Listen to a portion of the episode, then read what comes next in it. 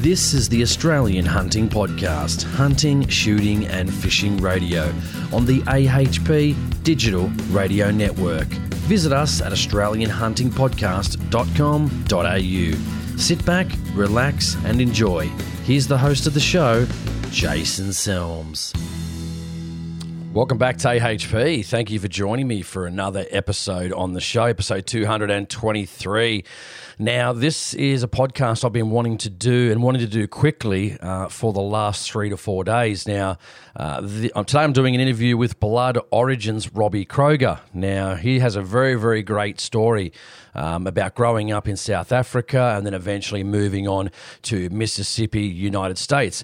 But that's not why I have him on the show. I mean, partly it is. I want to find out all about him. But the video that attracted me to Blood Origins and to Robbie Kroger was a video they made about a week ago was the tar cull that is planned for New Zealand. Now, a lot of people that listen to this show want to go to New Zealand. They want to hunt tar, which is a fantastic species to hunt. Uh, and the government, uh, in the darkness of night, has basically said they're going to tar, uh, cull or tar in New Zealand, which is a very, very sad thing for New Zealanders, a very, very sad day for hunting, a very sad day for conservation. So this is definitely something we need to fight against. Robbie made a video about this specific issue and brought it to a lot of people's attention and had tens of thousands of views. So it's, I think it's important to get behind this initiative. I think it's very important to donate some money to try and stop this tar cull in New Zealand and find a better way to manage tar in New Zealand. Now, I just want to play just a little bit from Robbie's video before we actually get into the interview, because uh, you'll find he's a very, very passionate guy, very passionate about the way shooters look uh, to the general public, the media, and what we can do to care about the environment, to care about the animals, and, and to show a better side of hunting. So I just wanted to play a little bit of the video. This is the video Robbie made about the tar cull up, uh, pending in New Zealand. Why would you even care? Why would you even care about an animal on the other side of the world, a tar? A mountain goat. Well, the reason being is that it's part of who we are as hunters to care about global wildlife and global wildlife conservation. So right now, on Tuesday of next week, there's going to be a decision made to cull all of the tar out of the national parks of New Zealand to a density of zero, eradication. So you would expect as a hunter for us to come across as this rhetoric that says we want all the animals on the mountain, and that's just not true. We understand that management has to occur. There has to be culling from the government because the hunters themselves, recreational and commercial, cannot handle the population management just on their own. As hunters, we want to sit in the middle. We want to be able to hunt tar, but we also understand that there's a management need to maintain a certain density. Tar management needs to go away from the species and it needs to be centered on the density. I think most hunters would agree that that is necessary. That is a middle ground. The problem here is that everyone doesn't believe that there's a middle ground. You either are on this side of the fence or you're on this side of the fence. You're gonna hear a lot of things swirling around this tar issue. So we decided to tell you some of the truths. A hundred years ago, they were gifted to New Zealand by the Duke of Bedford, and thirteen individual animals were released around Mount Cook. one hundred years ago. The population today is around, well, that's to be debated, twenty thousand to thirty-four thousand. So we're not talking about a million animals on the mountain. We're talking about about thirty thousand animals across the entire range of where the tar live. There's more sheep in a high alpine private farm than there are tar. So let's talk about impacts. Let's talk about ecological impacts, because that's what you're going to hear. We have to get rid of the tar because they're a pest species. Well, no, not really. They're a game species. They are an animal that we need to protect. The argument is that they're grazing all the tussocks. They're grazing all the alpine tussocks down. Well, if you knew New Zealand and you knew the geologic history of New Zealand, those Alps, those high alpine areas where these tar live are constantly shifting. It's like a piece of... Anyway, guys, I just wanted to play a quick snippet of that. So if you want to check out the whole video, uh, please go on to the Blood Origins Facebook page or their Instagram channel, and you'll be able to check it out there because I think it's really good. It's only about a five-minute video, uh, but ultimately I think you should watch it and uh, you'll learn a lot. And that's something that I really wanted to talk to Robbie about, was about species, density, and conservation, and about the words or labels we give animals. And I find that very interesting about him talking about other things as well that I've seen uh, from some of his videos about, you know, game animal, feral animal, pest animal, and all these types of labels that we give animal, and what animals in particular, if not all of them, what type of impact do they have on the environment? And, uh, you know, because as we know, some animals get a bad rap than others, you know, foxes and cats, for an example, in Australia, Uh, for an example. You know, every country has that species that seems to have that bad rap. And I want to talk about the differences between deer and tar, and as opposed to feral animals, opposed to native animals like kangaroos that have massive impacts on our environment. So I hope you enjoyed this show. This is going to be very interesting. Uh, I've been looking forward to doing this for a couple of days now. Robbie's obviously a very, very smart guy, uh, very, very uh, interesting to listen to when he talks about conservation. So I urge you guys to check him out. Um, before we get onto the show, Uh, if you could leave me a review on iTunes, that'd be absolutely fantastic. If you could listen to the show, share it with your friends and family. If you can't afford to support me on Patreon, that's fine. Uh, if you could just share the podcast on social media, that would be fantastic. Share it with your friends and family. Um, I think that would be the greatest gift you could give me. But if you do want to support me on Patreon, it's patreon.com forward slash AHP. I've had a fair people coming on just recently, so I want to thank all the people on Patreon. Again, guys, without you, I couldn't do what I do. So I really want to thank you guys mostly um, for supporting me. A lot of you guys have been supporting me for years, so I really, really appreciate that. And uh, you really don't know how much it means to me, and it brings you shows like this from not only people in Australia, but also people from around the world. And I've received several emails uh, over the last couple of months saying they really love hearing from people, not only from Australia, but what's happening overseas and the differences in all the shows that I do, from hunting to politics to people from overseas to long-range shooting to hunting to uh, reviews, scopes and optics, whatever it may be. You guys are really enjoying it, and that's what keeps me going. And ten years later, I'm still the number one hunting, shooting and fishing podcast in Australia, and that's because of you guys, not because of me. It's you guys are the ones that listen to it and have built it up with me. You know, you guys are in this with me. It's not me. You guys are with me. Without you guys, it'd be nothing. So I want to thank you very, very much for that. So I think ultimately what we should do is bring Robbie on the show, because I'm really keen and excited to find out uh, about his history, about his hunting, about living in Mississippi, about growing up in South Africa, his his dad in hunting, learning from his dad, about the tar coal in New Zealand. And I think it's going to be great. And I really, guys, I hope you enjoy the show. So without further ado, let's get into my interview with Blood Origins, Robbie Kroger. All right, Robbie Kroger, welcome to A H P. Thanks for joining me from Blood Origins. We're going to have a great chat today, mate. I've been looking forward to doing this uh, for the last couple of days. So thanks for coming on the show, and thanks for accepting my offer. I really appreciate it. Well, Jason, I'm always humbled, uh, one, to talk to people around the world about our small little project, um, and also just to talk, you know, some common sense around who we are as hunters. So I appreciate it. No worries. Can you believe, I mean, in twenty twenty, how we can connect with each other, how uh, social media has connected so many hunters, it's connected different people from different countries, even though, you know, you might have origins from South Africa, I have origins of here from Australia, how we can actually connect with each other when we both have a love and passion for hunting.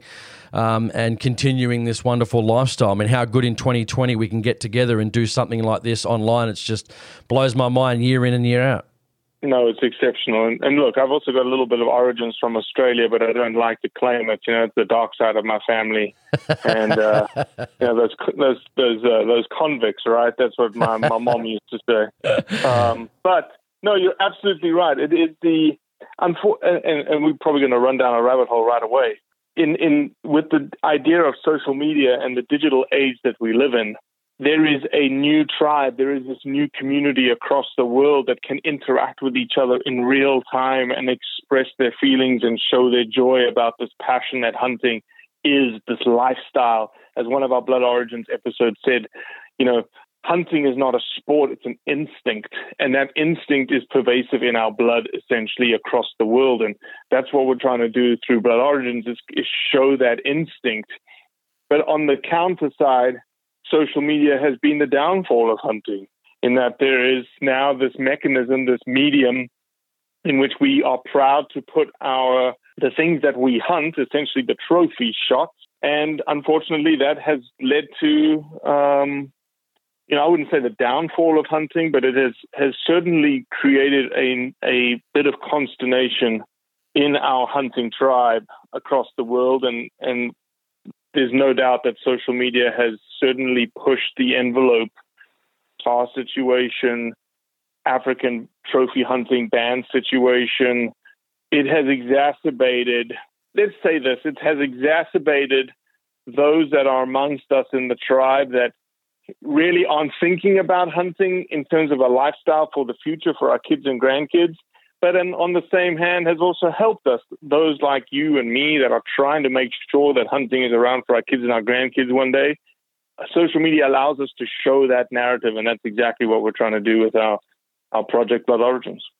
It's interesting because when I looked up Blood Origins, I thought, hmm, what does that mean? And when I saw your face, even though I, I guess I didn't know about you guys before, I thought, no, I've seen this guy somewhere before. And uh, I actually know a South African fella uh, from Melbourne here just in Australia, and uh, I met him a couple of years ago, totally unrelated to hunting. But if I sent you a photo of this guy, and I probably will, um, you'll think you're looking at yourself. He looks exactly like you. No, it's um, you know, it's a small project we started. It's funny, you know how you get those reminders on social media, of Facebook and Instagram. This is what you posted three years ago. Well, we started the project three years ago. October of twenty seventeen was the release of my episode. Essentially, we had to start somewhere. We had to start with my story, um, unfortunately, but it was the only story that I could tell without having to convince anybody else to tell their story. And so we started there, and she's three years later. It's it's quite it's it's incredibly humbling day in and day out, the messages that we receive, the people that we interact with. I'll actually just pause for a second and look up in my Instagram, because I got a message last night that absolutely blew my brains out. And I get these kind of messages all the time, which again just speaks to our community. Um, let me try and find it quickly. So here's a message that I received last night from a guy. I'm not going to tell you who his name is. And this is what it says. I really like to share my story with you guys. I'm not allowed to hunt anymore because of a suicide attempt. Basically can't own guns, but can buy a hunting license still. Makes me happy to know I'm still contributing, though. Telling my story of what hunting meant to me and how I lost that privilege would help me greatly to get this burden off my chest and maybe help someone suffering to not make the same mistake I did. Wow. Very. That's some heavy stuff right there. Absolutely. I guess you feel really, you know, humbled when you get, uh, you know, inboxes like that and you read stuff like that, and uh, you read what it means to people. I remember growing up in, in Sydney, and I guess my upbringing is probably a lot different than yours was too, but some people say, well, you know, why do you hunt? And I said, it's a good question. Obviously, I like getting the meat. I love the experience. For me, it's not just about the hunting. It's about being out there with some of the best friends I've ever made in this industry, you know, via doing this show, um, via my hunting activities, obviously, as well. And some of the people I've met in this industry are some of the best guys that I've ever met. But if you had, if I had to break it down to myself, I'm like, it's, I guess it's in my blood. I don't, I, I, I don't know how to say it. I really don't know how to explain it to a lot of people, where I just get this feeling that I want to be able to go out and hunt. I want that experience. I want to spend time with my friends in the bush. Um, but mm-hmm. trying to explain that is, is very difficult sometimes.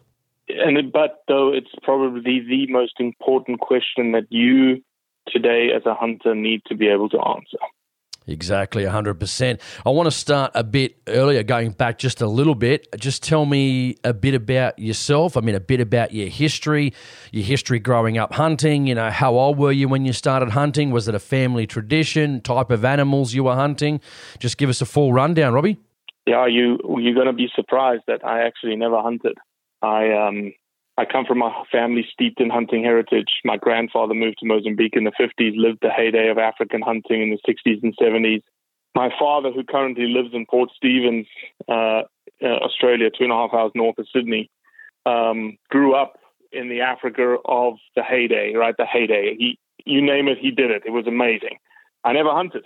I, I just didn't get the opportunity. I lived in Johannesburg, eight and a half million people, didn't think about hunting, never talked about hunting. My family and my friends never hunted around me, so you just didn't hunt until I came to America, and I got embedded in the American hunting culture. And I got introduced to it by a good old Mississippi redneck, and he gave me my introduction to hunting completely Mississippi redneck style. He gave me a lawn chair. He stuck me under a cedar tree. He gave me a gun. He said, if something walks by, shoot it. Wow. Wow. And and that was my introduction to hunting. And, you know, that was, it was something just like you. It was something there. There was something that resonated with me. There was something that, and in the beginning, obviously, as a nascent hunter, it's the, it's the rush, it's the thrill, it's the, what am I going to see today? And all of that stuff still is there. But now I've evolved as a hunter, and now it's more about knowing that I've got meat for my family, knowing that there's these characteristics that build within me as a hunter. Even now, as a forty-year-old man, I'm still learning through that endeavor, but I'm ensuring that I'm embodying those same characteristics now into my two young boys of, of eight and six, that they understand where their food comes from. They understand the responsibility of taking a life. They understand the conservation aspects of hunting and why we need population balance between predator and prey, between non-native feral animals and animals that are quote-unquote native. Yeah, these are the characteristics of perseverance, of determination, of patience. Those kinds of things come from, those things aren't just, you know, You you don't just get those from hunting, right? There's many, many, many activities that you can do those kinds of things. But the I would I would I would argue with someone that understanding the responsibility of life and death, you don't get that characteristic anywhere else but hunting, because you understand that you are about to take the life of that animal, and you understand why you are taking the life of that animal, and you understand where food comes from. You understand food change, you understand trophic levels, you understand the circle of life that is Mother Nature itself.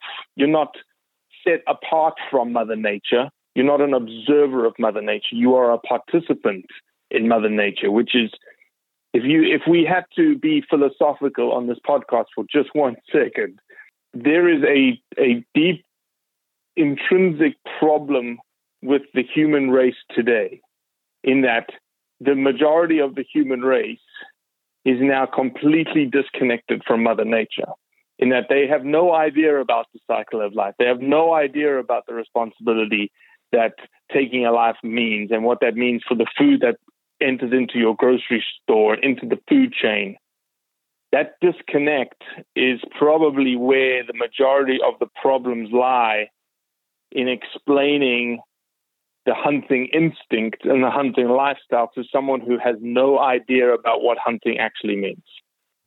True. But guys, we're just going to go to a quick break, and we'll be right back in just a few moments. The National Shooting Council is taking legal actions against the governments of three states that closed their gun shops down during the coronavirus pandemic, because what they did was an attack on every shooter and the right to go shooting. The N S C is also leading the fight to stop the reclassification of firearms, and is preparing important voting advice for every shooter in every state, territory and federal election coming up. That's why the N S C is the leading political organisation for shooters in Australia. So support its work by becoming a member today at national shooting dot org dot a u. Robbie, I want to talk about, I mean, you talked about your, I guess, Australian contingent within the family. Um, how did they end up in Australia? Is there a, a reason, or is it they migrated, and um, uh, are they hunters in Australia currently? Yeah, it's a, it's a great question. So my mom came from a big family in Sydney. Um, you know, they've traced, and I, and I jokingly say we came from com- convicts, but um, we did trace our family lineage back to a great aunt, Marianne Marshall, who got convicted for housebreaking and got sent to Australia. So um, my mom and family, there's a big family in Australia. My father now lives in Australia. My brother lives in Sydney. Um, and so I have a very large family in Australia. I'm literally the only family member outside of our family, outside of Australia. And if you take the entire landscape of my family as it is today, there's probably thirty of us, maybe forty of us. Up until two weeks ago, there was one hunter. Actually, no, I would say I would say one hunter. My boys, I'm not going to count my boys right now. One hunter, and that's me. My dad doesn't hunt anymore because he just doesn't have opportunity to hunt in Australia. He, he's also got a couple of back conditions, so it's just not something he's chasing. And if you had asked me, Robert, do you think that there's somebody in, or, or, or even flip the question on me, is there somebody in your family that you would have said would never become a hunter? I would have said one of my cousins, and his name is Peter James. Lives in Sydney, raised in Sydney, classic Sydneyite. Okay. I was going to say, let's hope uh, uh, Peter doesn't hear this podcast. Then. No, I hope I hope Peter does get this hear this podcast because what I'm about to say, Peter uh, and his family have faced some some pretty some pretty hard times, uh, pretty hardships, in that Peter's wife uh, had some serious cancer. She got through it though, and in that time frame, they obviously reevaluated all of their life choices, specifically when it came to food. And Peter reached out to me and he said, hey, I think I'm interested in picking up, at that time, a bow, and I want to start hunting. And it blew my mind. And the only reason he reached out to me, Jason, was because of the narrative that I've been pushing out with Blood Origins.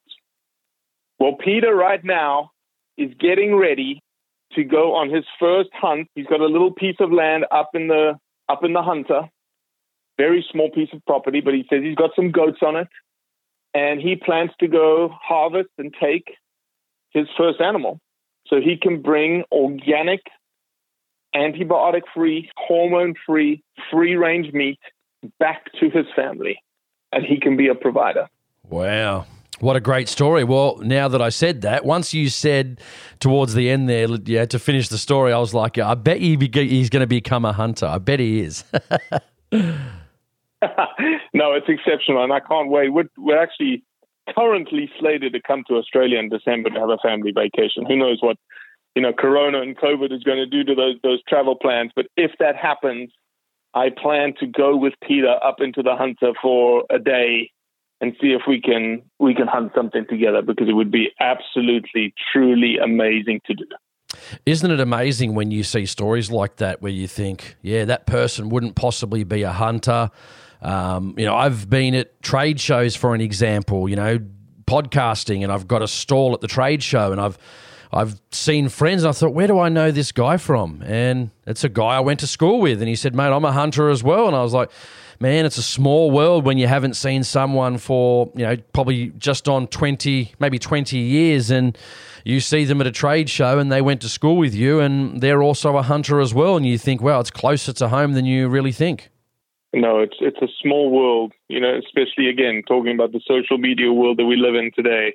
You know, one, it's a small world, but then when you start seeing like-minded individuals posting the same kinds of narrative that you're interested in, the same kinds of photographs, the same kinds of feelings and messages, that world closes in very, very quickly. And, you know, I've got great friends now that I've never personally ever met, but we chat all the time, you know, we FaceTime all the time, and it's in France and New Zealand and Australia and South Africa and Argentina and Spain. It's just, it's incredible. Mate, it absolutely is. So, I mean, when you were growing up in South Africa as well, you said you didn't do any hunting, but from what I see on the internet now, especially in twenty twenty, there's a lot of guys on YouTube, a lot of people on Instagram, and seems to be a very, very rich hunting culture also in South Africa as well, and all the African countries surrounding South Africa. Yeah, you could say that. You know, it, it's the classic, again, it's it's the societal disconnect across the world. You see it in Australia, you see it in America, you see it in South Africa. It's the urban-rural divide, right? The people that live in the big urban cities really don't have a perception around hunting, don't know what, what it is, how it occurs, how prevalent it is. But if you go into the rural communities, what you find is that hunting is prevalent, right? Hunting is just a part of the culture of living out in the country, just like you in, you know, in Australia and South Africa and Argentina. It's all the same. There's just different perceptions around those individuals doing those activities. So, for instance, in Australia, the big perception that I believe Australians will fight in the next five to ten years, there's two things I think that Australians will fight. One of them being very similar to the tar situation in New Zealand, is that is, is, is Australians in the country recognizing, and the urban environment, but mainly the country, recognizing that you have a resource and that it's not a pest or vermin species. Specifically, your deer and your goats and your and your pigs, those kinds of animals, you know, yes, they're vermin, yes, they're non-native, but they're also quite a valuable resource from a meat perspective. Um, not so much your your your foxes and your your cats and whatnot. So that's a big that's number one in Australia. I think number two would be the whole Ute. Uh, wife, we call them wife beaters here in in America, but singlet wearing, you know, spotlight shooting individuals that just, you know, shoot for the pleasure of, of killing as much as they possibly can and leaving it on the side of the road to rot. You know, you do bring a very fresh, interesting perspective. How did you end up in in uh, Mississippi, U S A? I've been hunting over there. I partaken as almost a decade ago now, but uh, I've been to America about five times. I've hunted uh, Texas, uh, some dove hunting in Texas, which was fantastic with a, a cousin of a friend, and you know, I got to you know shotgun doves, and then we got to head back and you know uh, prepare them. You know, put bacon around them, bread them, deep fry them. You know, pretty much what dreams are made of when you can eat some wild game in uh, in, in Texas, in Waco. Actually, it was.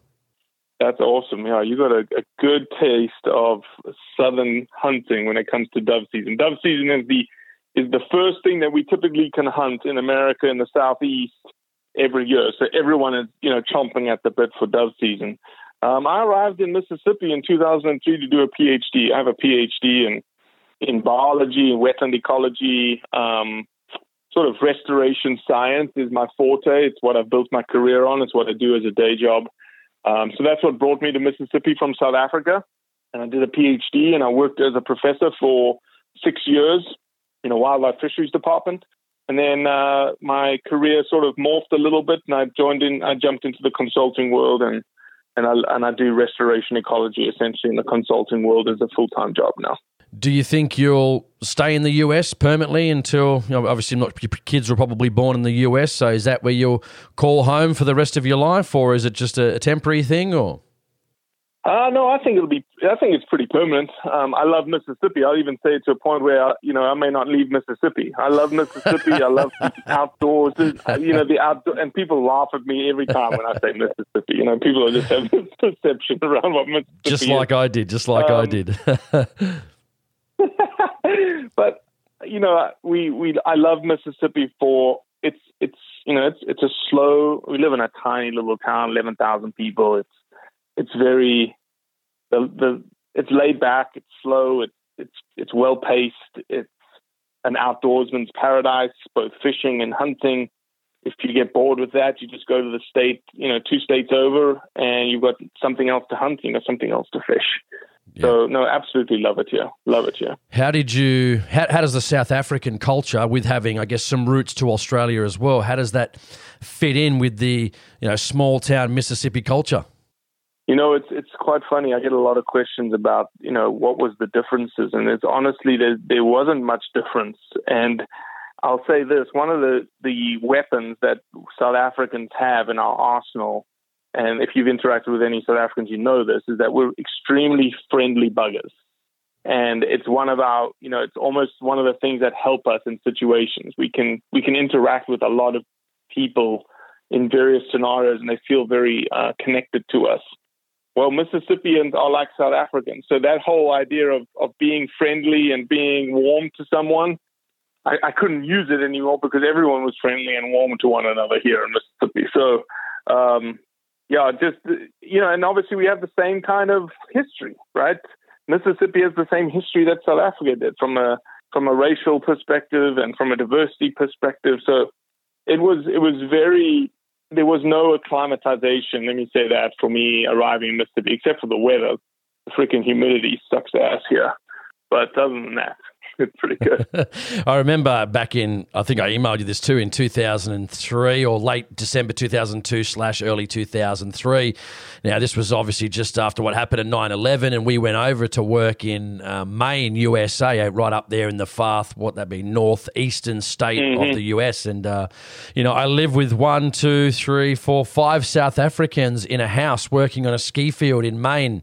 Um, yeah, most interesting time I've actually ever had, and uh, uh, such a mixture of people to come together from Australia, New Zealand, South Africa, and we just got put in a house oh, with, with all these people, and, you know, they were, by the end of it, they were trying to get me to, uh, you know, they kept, sometimes they were talking in Afrikaans, and, you know, they were like, we need to teach you some Afrikaans, and I said, well, all right, go ahead, and, mate, to this day, I still can't remember any of it, so, uh, yeah, it was certainly interesting to watch how they I- integrate with each other, um, because I'm from Cape Town, they seem to have a very, very conservative nature, and And, uh, yeah, that was really, really a good time in my life, and I always look back on those memories very fondly, spending, you know, three months of my life well, in uh, South Africa. Well, I'm telling you what, I think that that, one, there's no doubt a bunch of South Africans, Australians and Kiwis together got up to no good, so you don't have to lie to me there. And number two, the, uh, you know, the mantra that is typical typical of a South African is that we like to work hard and we like to play equally as hard. So. I want to throw an interesting question at you. What do you think is our biggest threat to hunting moving forward over, say, the next five to ten years? That's a great question. And I will struggle. I've got two answers in my brain, and I think that they're equally valid. And I'll give you two answers because I think there's one tied to our community, and then there's one tied to the non-hunting community. Let's remember this across the world. It's the non-hunting, and I'm saying non-hunting very specifically. It's the non-hunting majority that's keeping the hunting lifestyle alive. It's not the anti-hunting, and it's not the hunters. It's the non-hunting majority. So the, my first response to you is to that, which is if we do not change our narrative about expressing who we are as hunters, that is a major threat to our lifestyle. Number two is internal to us.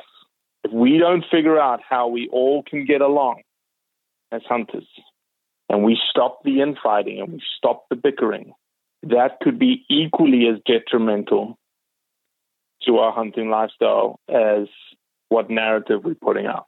Very, very well said. This happened even to me just probably a couple of weeks ago. Um, I've been doing some fe- uh, pe- pest control for a farmer. This was a couple of years ago, and it seems to be there seems to be a culture amongst hunters, in my opinion, that if you're not hunting deer or goats um, and it somehow happens to be out of the norm, then people seem to, like what's happening in uh, the African countries surrounding big game hunting and conservation there.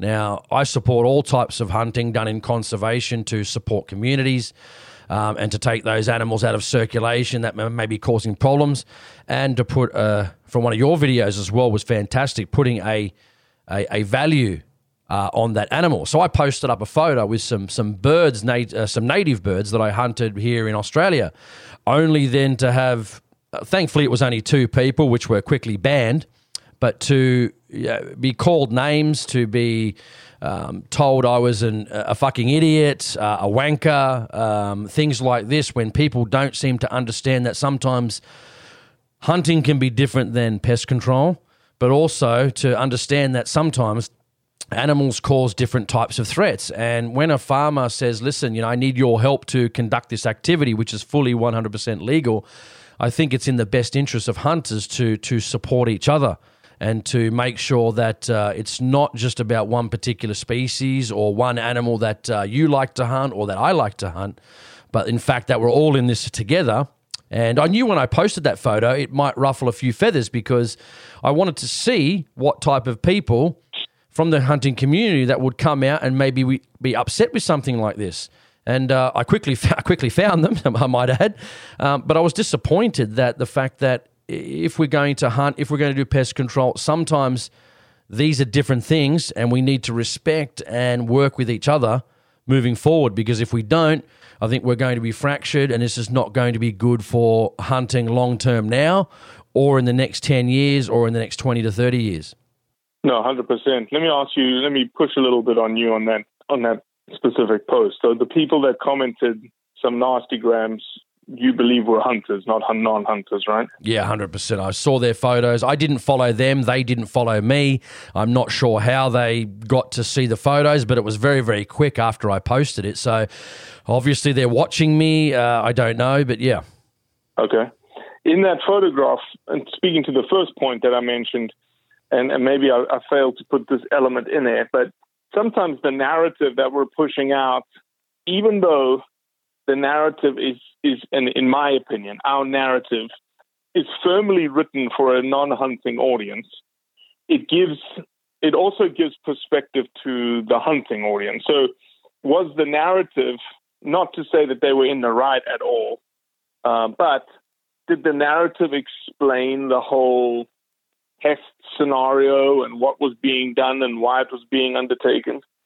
Yeah, that's an interesting thing I wanted to mention. I, I've heard that in your videos too, which is fantastic as well.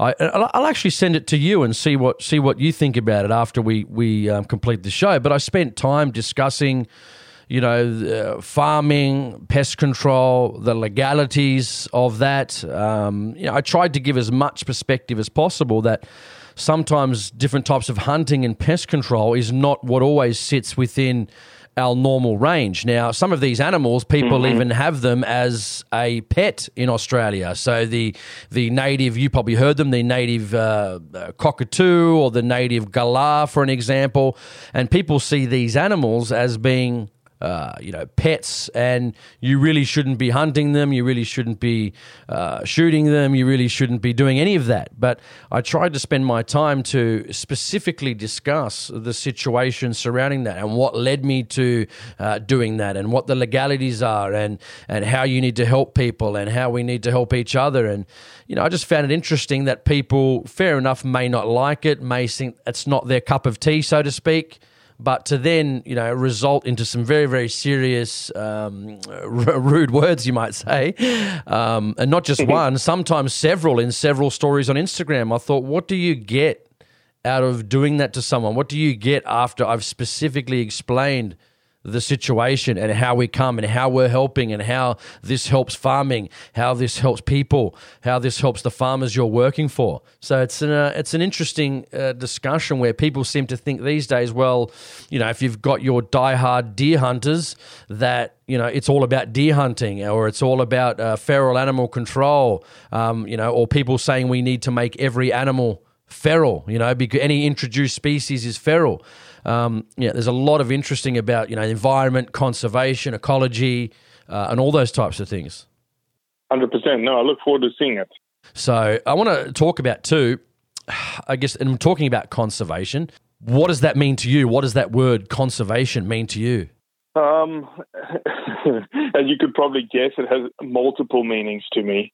Uh, conservation means, I guess in its broadest sense, the perpetuation of a a species or a population. Um, to me, that's the broadest definition that you can have of conservation. Uh, within that definition, you have conservation of habitat. You have conservation of ecosystem services. There's all sorts of things that are tied in with that with that action, right? Conservation is supposed to be an action. Conservation is supposed to be a doing thing. The the doing thing, the action is the perpetuate, is the results in that perpetuation of that species, the perpetuation of that habitat. And you do it, the reason why you want it to perpetuate, you know, people do it for several reasons. I do it so that my kids and my grandkids one day are going to be able to do the things that I can do today.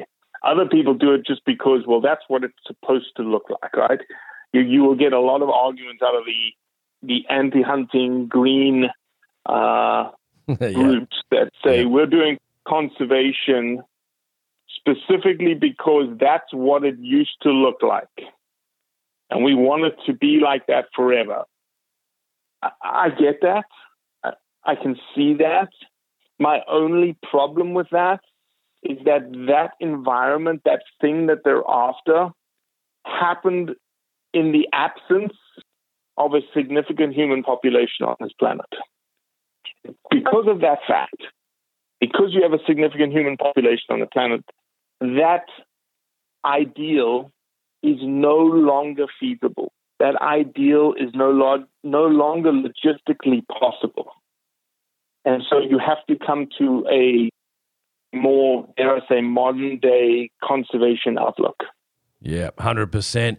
Guys, we're just going to go to another quick break. We'll be back with Robbie Kroger from Blood Origins, and we're going to talk about the tar eradication potential that may be coming up in New Zealand. We'll be right back. Renowned for their strength, reliability and attention to detail, Miroku shotguns are the perfect example of what a sporting shotgun should be. Miroku have been producing quality products for over a century and sold in Australia since nineteen sixty-three. Each Miroku shotgun is crafted with precision, from the M K Trap and sporting models to the all-round best-selling field shotgun, the M K seventy. Visit miroku shotguns dot com dot a u for more details and stockists. Robbie, I want to talk about, which is how I found you, but I remember when I was watching it, I thought, I know this guy from somewhere. But anyway, that's a side issue. I want to talk about the tar eradication video you made from New Zealand, which is what I saw, and I thought, wow, this blew my mind. This is great. Not great what's happening, obviously, but great that you were bringing it to light. So tell us a bit about what you know about what's happening with tar uh, eradication in New Zealand, because I know a lot of people that were, if not planning this year until COVID hit, were heading over to New Zealand to try and uh, get their first tar, and unfortunately it's been put No doubt being put behind by this, but also by COVID as well. So remind me again, how long is this podcast? Four hours, right? Um, yeah, it should be.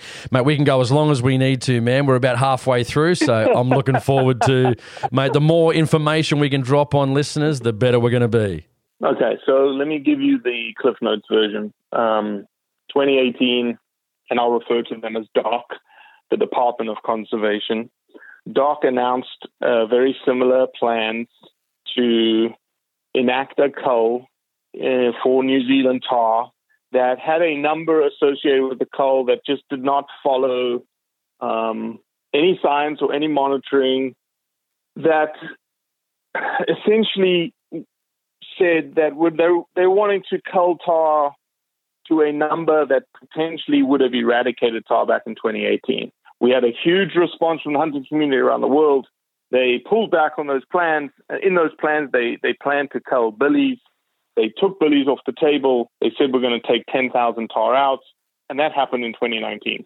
Well, we're we're experiencing the same situation again, and but it's more vociferous this time, in that the Department of Conservation, D O C, has received a significant budget in the last six months of essentially the, the party's tenure Uh, in New Zealand. The elections are happening in September, and they have essentially tripled the helicopter time for culling for the twenty twenty to twenty twenty-one tar management plan. And in that operational plan, they list the various management units within the federal range of tar. There's also a number of helicopter hours assigned to the range. And within those six management units within the federal range, they have the national parks, which is a favored hunting ground of recreational hunters as well as outfitters uh, that bring a significant amount of economy to the country of New Zealand through hunting, uh, a massive G D P actually to the tune of about one hundred million dollars on an annual basis. And as a caveat, not everyone's coming in for hunting to hunt tar, but it is a very prominent animal that is, is an iconic species around the world that people specifically come to New Zealand to hunt. And uh, D O C, so that management plan came into effect on July first. That's their cycle, July first to June thirtieth.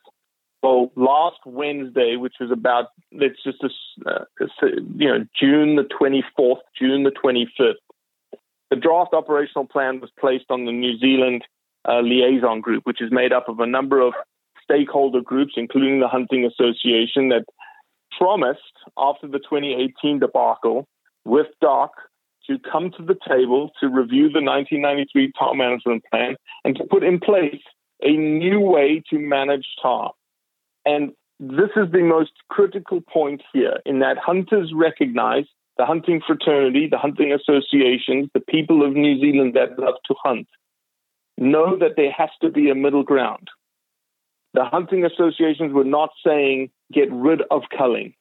What the hunting associations were saying was there has to be a middle ground that takes into the into account the interests of recreational hunters, takes into into, into account the e- economics and job generation that is hunting in New Zealand, but also takes into account the fact that you have a species on a mountain in New Zealand that has some impact on the biodiversity of the flora, and it has to be managed. And as hunters, we can't manage them to the point where uh, is an acceptable limit, so culling is needed. Well, what the What Doc did was they dropped this new plan on everybody with six days to spare, didn't give anybody a voice, was went completely against the grain of what they said that they were going to do. And then everyone, obviously a big chorus came out. You saw our video come out. Our video came out on Sunday. And then at eleven forty-five p.m. on June the thirtieth, with fifteen minutes to spare, the management plan was dropped on everyone, which included the full eradication of tar to a density of zero, including all billies on National Park. And that's where everybody just said, okay, we're done. And we're moving forward with our plans, and our plans being the hunting fraternity. And so what has happened is an injunction has been placed in the High Court. That injunction hearing is going to happen July eighth, so this coming week, this coming week Wednesday. And there's two decisions that could come out of that court. The first decision is that the injunction is in place to stop culling, so all helicopter pilots going into the air to cull tar will stop. They are culling, as a side note, they are culling right now. The management plan is in effect, wow, and they wow. are out there culling right now. The other decision is that the High Court, the injunction is denied, and culling continues. Well, then obviously the Tar Foundation, as well as the New Zealand Deer Stalkers Association, whoever else, is going to do the same thing Forest and Bird did. So Forest and Bird uh, has essentially sued the Department of Conservation. That may not be legally the right terminology, but they essentially have sued Doc, so you're not, you are not uh, lawful and legal in what you are doing, and so we're suing you because your actions are not appropriate. I think that's what's going to happen from the Tar Foundation and New Zealand Deer Hunting Association if the injunction does not hold. And so that's essentially where we're at. We're almost like in a waiting game until July eighth in that injunction hearing, and then we'll we'll go from there.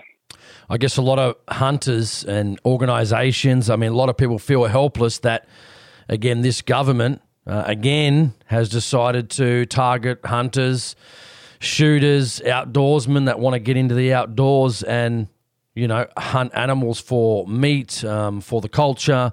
So what can what, what can people do? I noticed um, I watched one of your videos as well, or you, I think it might have been on Facebook, I can't remember, but you, you made a donation as well. So if people want to help out, yeah, do you have the details of where people can go to uh, help out the cause? Because this is obviously not just an attack on the people of New Zealand and the hunters of New Zealand.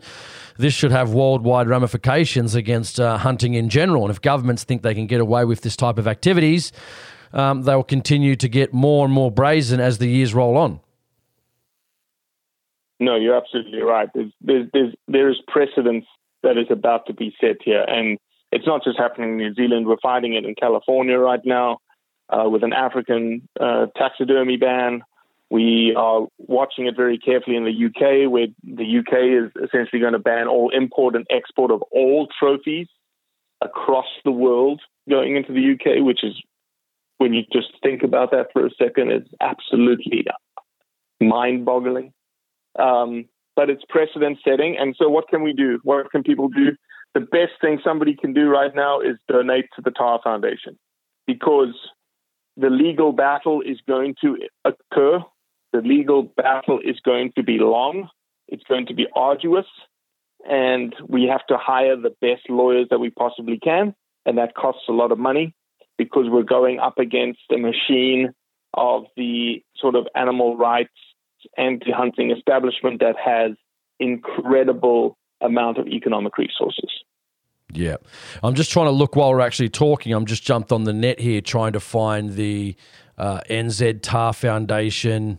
Uh, I think it's n z t f dot org dot n z, guys. So I think that's where you go, just quickly while I'm talking to Robbie as well. So if you want to donate, I mean, I think you can jump on that website there. Is that right, Robbie? Go into their website, the New Zealand Tar Foundation? Actually, it's, it's a lot simpler than that. Just type in New Zealand Tar Foundation and go to their Facebook link. And in the Facebook link, there'll be a Give a Little link, a Give a Little uh, GoFundMe link. And that's exactly where you go. Just click there and just put in your credit card details. It'll take you two minutes. Yeah, exactly, guys. I just noticed that did come up. If you type in uh, N Z Tar Foundation, the Facebook one is the first one that actually comes up, guys. So get on there, check it out. I'm going to make a donation after I finish uh, this show. So, and I'll be posting it on uh, on Instagram just for people to get involved. Again, it's not about us here in Australia or Robbie in America or South Africa. This is worldwide, and we need to get involved. And, you know, like I keep saying with all things in regards to hunting, shooting and firearms, the only way forward is some type of legal action to put stops to the government continuing to do these types of things to uh, us shooters and hunters across the world. So, uh, Robbie, I want to talk about too um, – where do we go from here in regards to the tar? If they, if we do lose that, are we in for some serious trouble with tar? Will, will they be able to eradicate all tar out of New Zealand? So the cull is not a complete eradication of all tar. The the cull is the complete eradication of all tar in the national parks. Okay, got you. But yep. The population of the population of tar in the national parks is a significant portion of that population, and and think of it as almost the the source population for tar as they move out, right, as they emigrate out of that source population into outer areas. Yeah. And uh, I've heard uh, Willie Dooley, who's part of the uh, New Zealand Game Animal Council, great individual, speak about this, and that what you're essentially doing is you're wiping out a significant amount of the breeding population, like the, the big billies that have been in there ten, twelve, fourteen years. You get essentially that is all going to get wiped out. And so the recovery of the population of tar, if they decided, if this moved forward and they did go to zero density, there will still be remaining tar in New Zealand. How long it will take for them to recover to the densities that they are, um, that are huntable, that are uh, economically viable for the hunting industry that is a very significant economic resource for, for the country of New Zealand, is debatable. And uh, but it would be a significant amount of time in which more than likely outfitters that have been, you know, if they survived COVID, would probably be in dire straits now even more, because there literally would be no tar for someone like me to come into New Zealand for, you know, a, four, a three-day hunt or five-day hunt, for me to find a bull tar to take as as a, as a trophy, essentially. This is why I always tell people, Robbie, um, they've got an election coming up in September.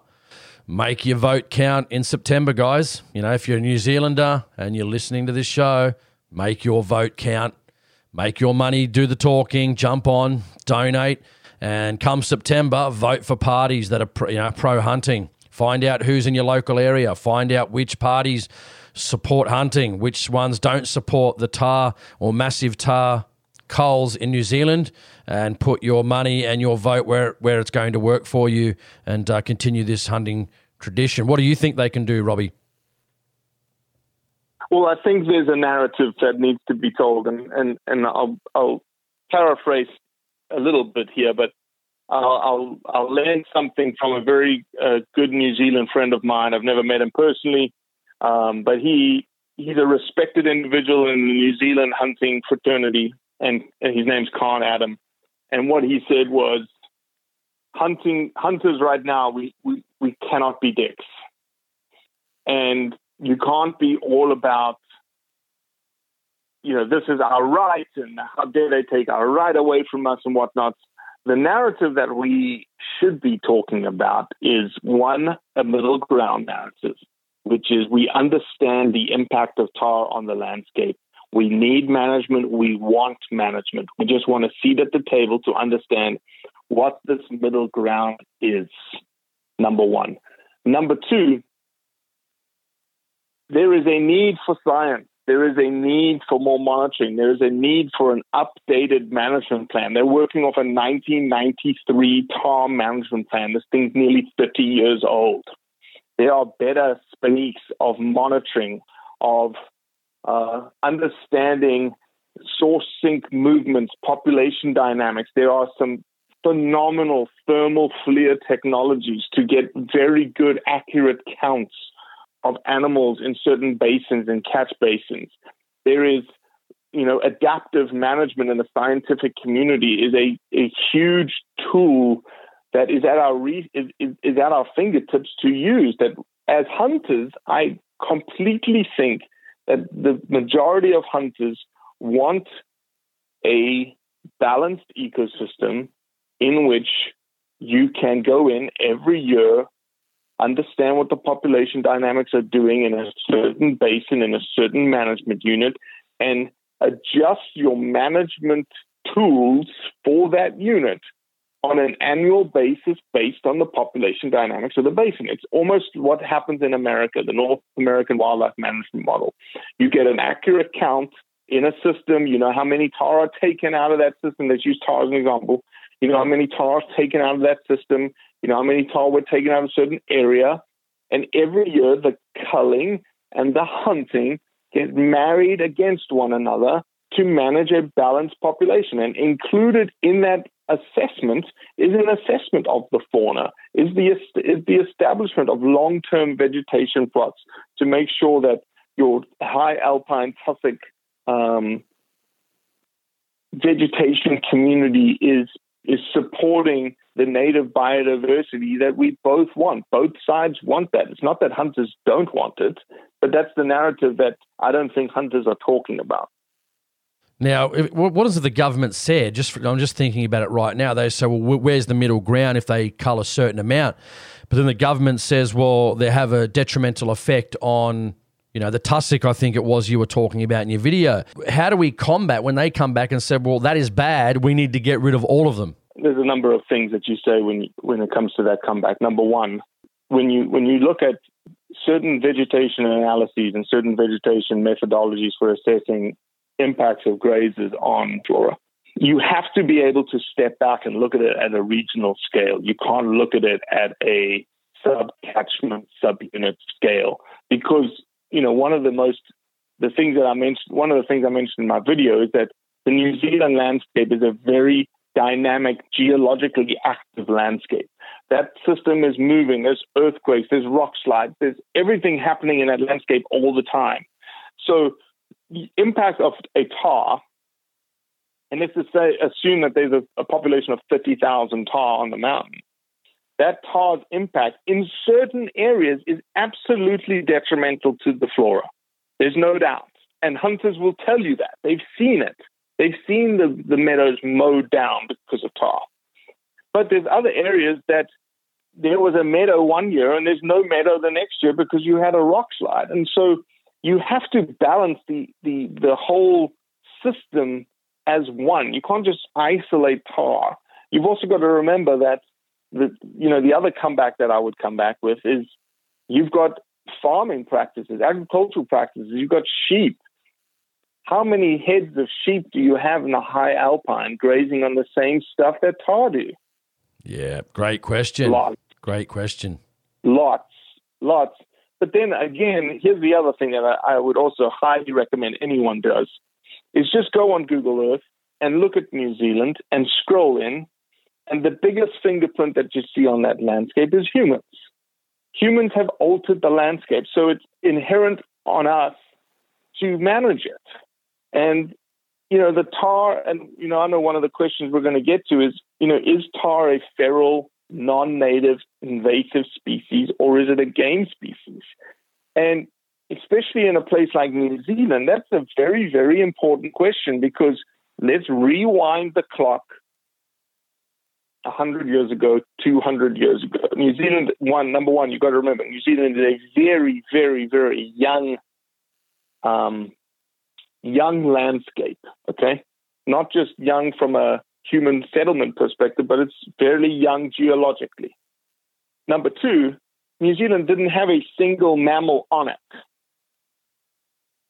Period. No humans, no cattle, no sheep, no nothing. But the landscape has been changed. The landscape has been changed tremendously, especially in the last hundred years. And you've got a system very much like Australia that is uh, flourishing with non-native species.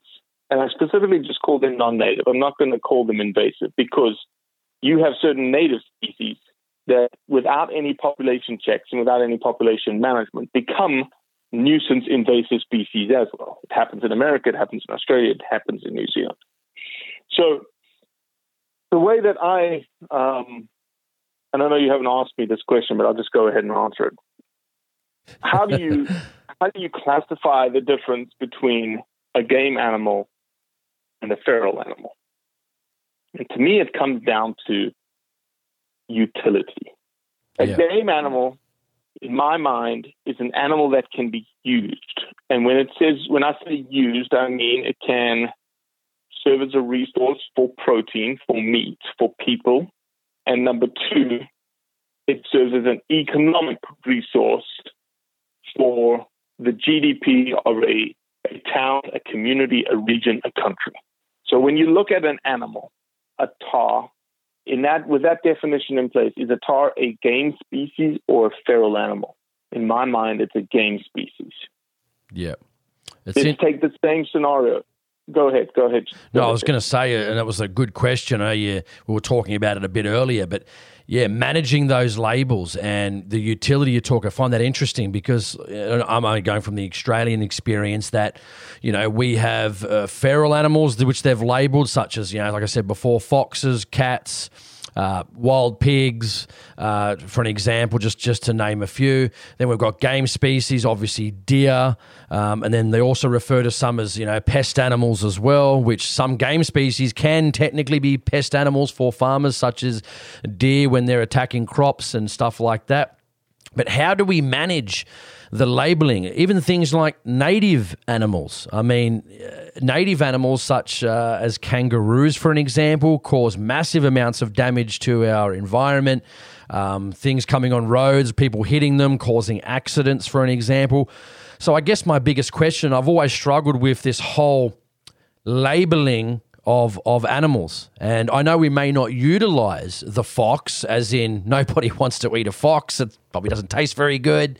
Um, how do we, how do we, should we be getting away from labeling of animals? It's just there's so many labels, yet I would say from a perspective of all animals that every animal, and including humans, if we want to classify ourselves as an animal, have detrimental impacts in some way on the environment, yet native animals seem to get a, a pass uh, as opposed to feral animals, as even as opposed to game species such as deer, or uh, they even classify goats in Australia as feral animals, and the government says, well, get rid of as many basically as you can. Yeah, I, you know, regardless of the label, every, and I'll start it this way, regardless of the label, every habitat, every ecosystem in the world has had some sort of anthropogenic influence on it. Humans have influenced every ecosystem and every habitat in this world. And because of that fact, we have a responsibility to manage that system such that the system produces what best uh, services that that system can provide. Certain systems like the rainforest, that is, you know, biodiversity, carbon sequestration, the whole climate cycle. Other systems produce wildlife. Other systems provide water quality benefits, like wetlands, like the, you know, the kidneys of the landscape. Other systems provide a whole suite of, of, of other services. So you have to, as a human species, as us as the humans, have to manage those systems accordingly.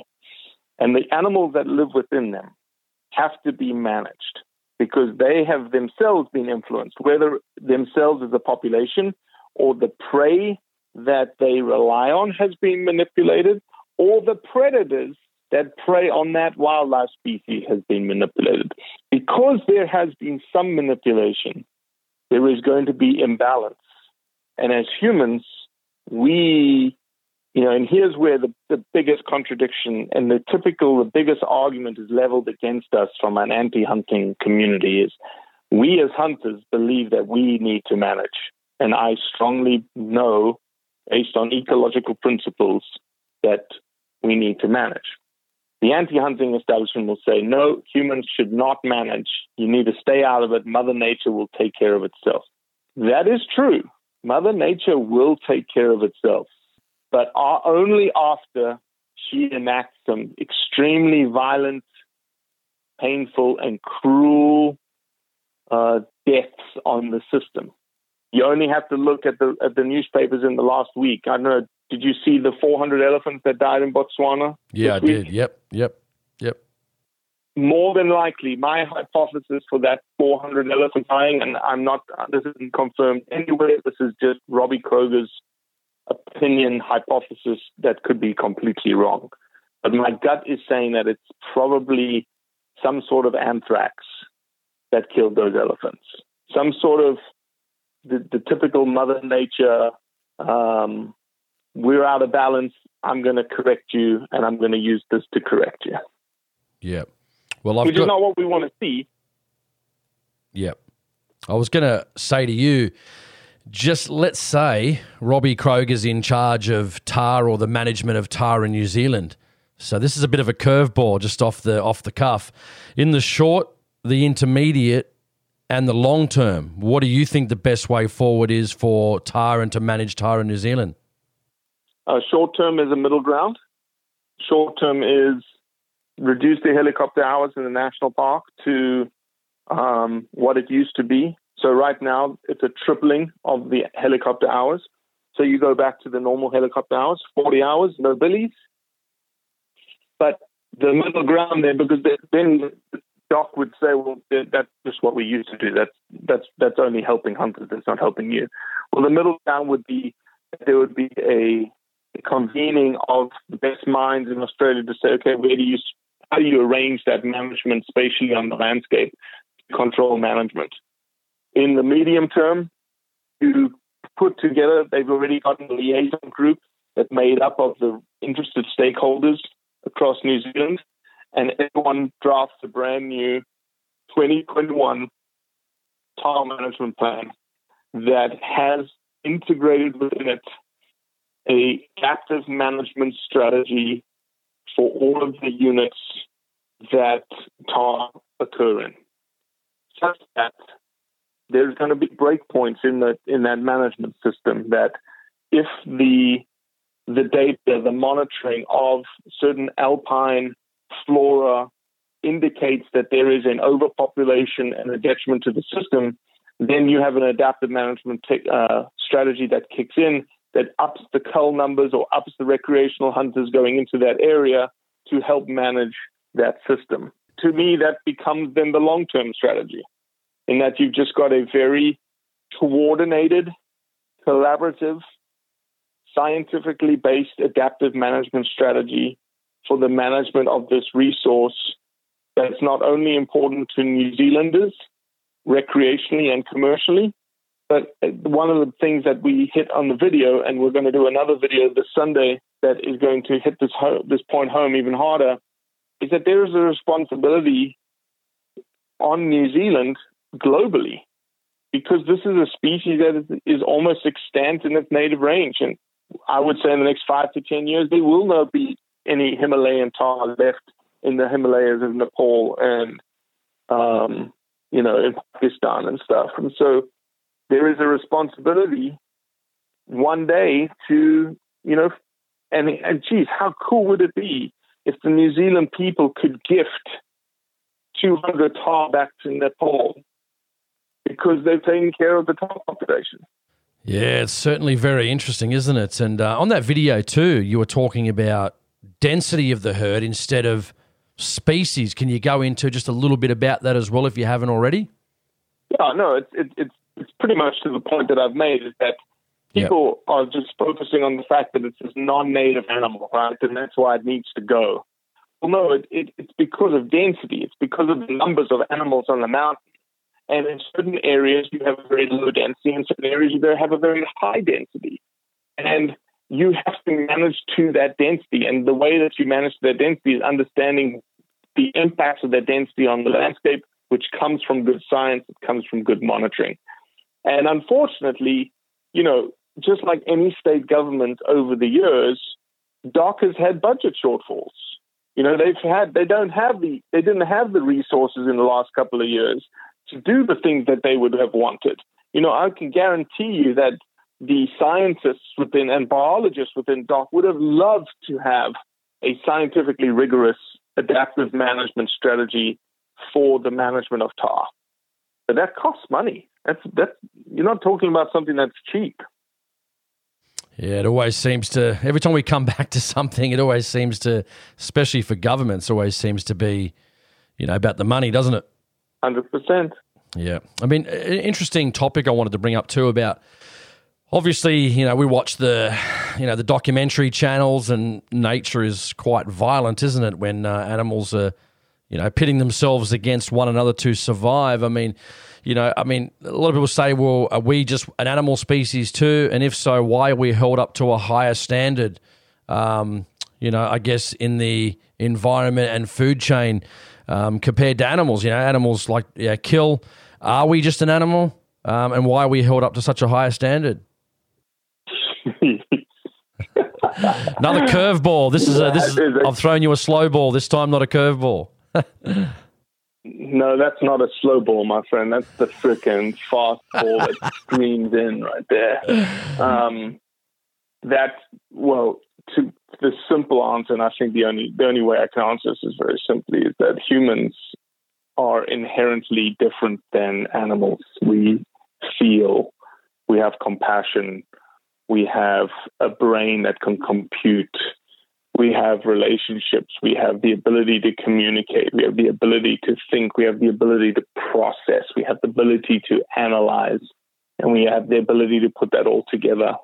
Um, that's what sets us apart from all other animals. That's what allowed us to be who we are today. And so there is an, yeah, there's an inherent responsibility for us to look after this thing that we have been called to steward by our Creator.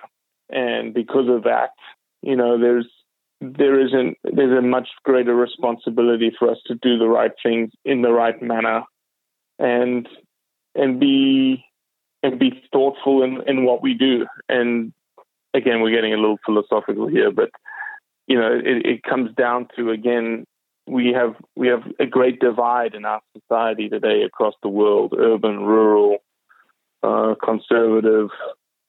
Uh, liberal or Democrat, if you want to call it, here in the States. We have very, very differing viewpoints on things. And what's lacking today in society is this, this ideal of the middle ground, of let's let's find this common purpose that we both that we both want. We both, for instance, in tar, we both want a balanced ecosystem. And you brought up a, a very good one too, just uh, in one of the videos as well. I want to talk about putting value on an animal to aid in conservation. Now, I don't do a lot of research and stuff on what happens in the African countries, but now if I'm correct, there was an article just probably about three to six months ago that we did. If it was Botswana, if I'm correct, you might be able to correct me on that, but um, they had banned uh, hunting, uh, as in, you know, trophy hunting or whatever you want to call it, or conservation hunting, and then realised that the animals were in decline. So then now they're either trying to, or if not have done, opened up again conservation hunting to people because they realise putting a value on the animal ultimately aids in conf- uh, conservation and increases the numbers of those animals uh, within those regions. Yeah, uh, you got a couple of things right there, and you got a couple of things wrong. So let me uh, try and see if I can sort of put it, put everything in, in perspective. So when it comes to Africa, the majority of Africa is a very rural subsistence type lifestyle, and those individuals interact with wildlife day in and day out. In Botswana, so I'll keep Botswana out of it for a second. when you do not have a value on wildlife in an area, that is, there is no, there, the only value that someone sees of that wildlife is potentially meat for them to eat, number one. Number two, meat for them to sell, which then gets into the whole bush meat, illegal trading, poaching type scenario. And thirdly, which is where the big mega fauna, the mega character, charismatic fauna come in, the elephants and the lions and the hippos and stuff like that come in, is when there's human-wildlife conflict on against agriculture, which is what they're putting the value in, in the on the landscape, right? So that's what they're trying to make an eco living out of, is their cattle and their maize crops and their sorghum crops and whatnot. And so if there's no value to the elephant and there's no value to the lion, there's no ele- there's no value to the elephant raiding the crops, and there's no value to the lion eating the cattle, makes complete sense. You take the elephant out and you take the lion out. We would do it. So there's no questioning why they are doing it. Hunting, what hunting does is hunting puts a value on those animals that are causing the conflict. So what now the villagers actually have is they've got a greater um, tolerance for those animals, because now they say, okay, I can I can afford that animal. That lion could take out one or two of my cattle because I know that I'm actually going to receive money from the hunting outfit for that lion, that I'm going to be able to buy fifteen cattle. So I'm yeah. going to keep that lion around because it pays to stay. Let me switch to the Botswana example now. So Botswana, just like Zimbabwe, have has actually got a massively increasing elephant population. They've got their population, the elephant population is way over carrying capacity, which is a fancy scientific term for how many animals can actually an ecosystem can handle. Their elephant numbers are way over carrying capacity. That's one of the reasons why they believe the four hundred elephants just died on the spot essentially a week ago. Um, there's just it's, and that's going to start happening more and more uh, if you if you ask a couple of the big scientists. And so in Botswana, they removed the ability for people to hunt elephants. It was a, a moratorium got put in place by the previous government. And so what, what happened then? Human-wildlife conflict in Botswana with elephants has always been there. With increasing populations, that human-wildlife conflict is increasing. Without hunting, the amount of elephants that were probably getting taken out, without anyone knowing, was probably increasing, because those elephants had no value any longer. Bringing trophy hunting back of elephants in Botswana and in Zimbabwe, where you have high populations of elephants, let me be clear, is not a population control measure, because the quota of elephants to the regional population of elephants in Botswana is like zero point five percent of the population. It is not a population control mechanism. It is an economic revenue generating mechanism for the local people of Botswana to tolerate human-wildlife conflict a little more. Yeah, no, it's it's very interesting actually. Is there any, I mean, uh, in regards to uh, managing and conservation of those animals in South Africa, do you think they're they're doing it right? Is there things where they can do it better? Or do you think in, in general the system is, is a pretty good system over there? Ever since the, the culling of elephants was removed as a management tool, elephant populations are increasing. There is going to be, in the next ten to fifteen years, the, that four hundred elephant popul- situation we saw in Botswana, something like that's going to happen on a much, much larger scale. Because, again, when it comes to managing animals, whether it's an elephant or a possum, there's only two things you can do. You can... You can kill them or you can move them. And I hate to be so crass about it, but those are the two things you can do to manage wildlife. The idea that you can use contraception to manage wildlife has been debunked over and over and over again.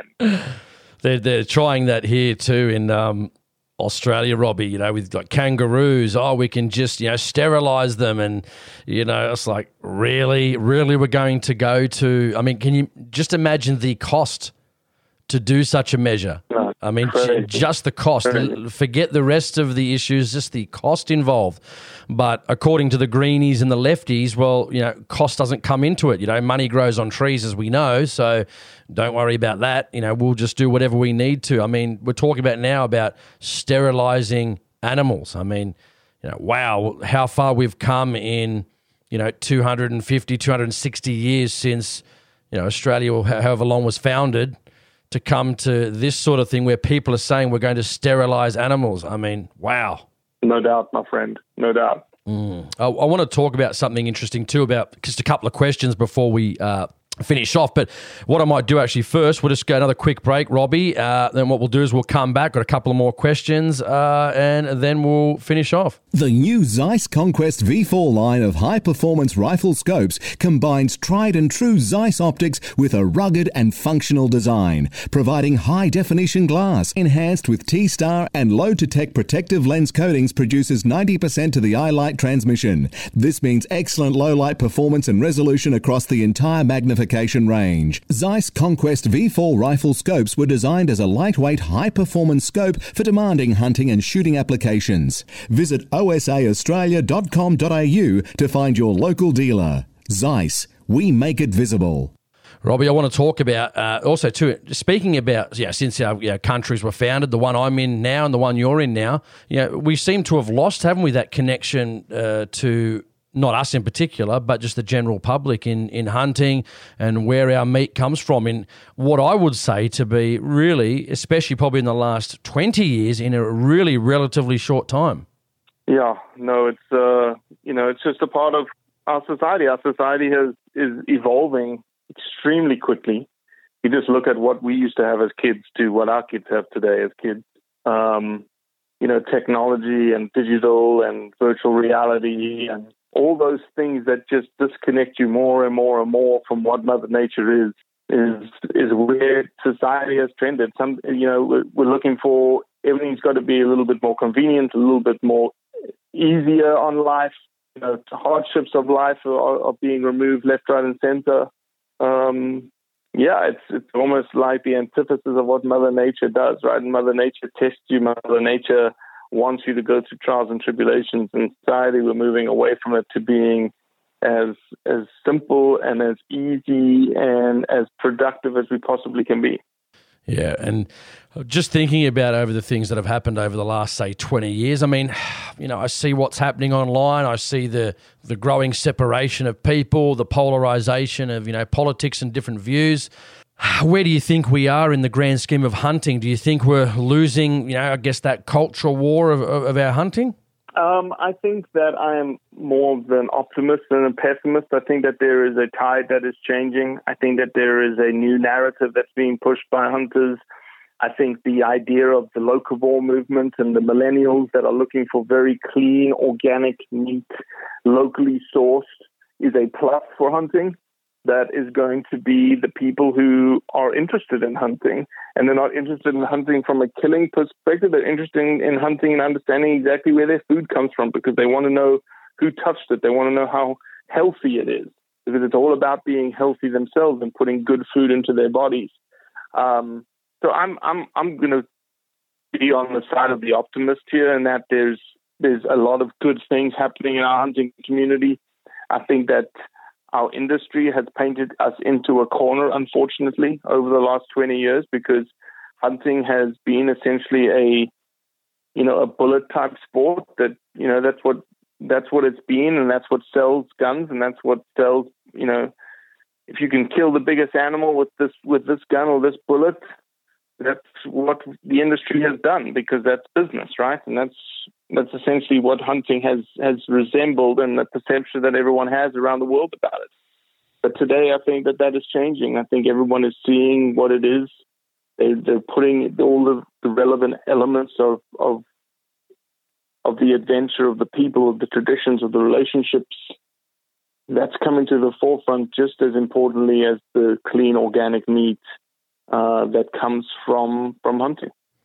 Mate, what can we do, do you think, uh, over the next twenty years to ensure, you know, our hunting is around for future generations? I presume you've started to get your kids um, you know, teaching them about, you know, firearms and safety and hunting and where their meat comes from. I mean, obviously you want hunting around for them, but we've seen huge changes in just a short time when they grow up into, you know, young adults and their hunting, you know, uh, traditions moving forward when they get older. What can we do, do you think, over the next twenty years to ensure that the next generation picks up where, I guess, we left off? I think it's all types of narrative. I think, you know, I'm purposeful in what I'm teaching my boys about where food comes from, what hunting means, the responsibility of hunting, that it's not this Yahoo sport, that it's it's something that we need to cherish. Um, it's the narrative that we tell our non-hunting friends around why we hunt.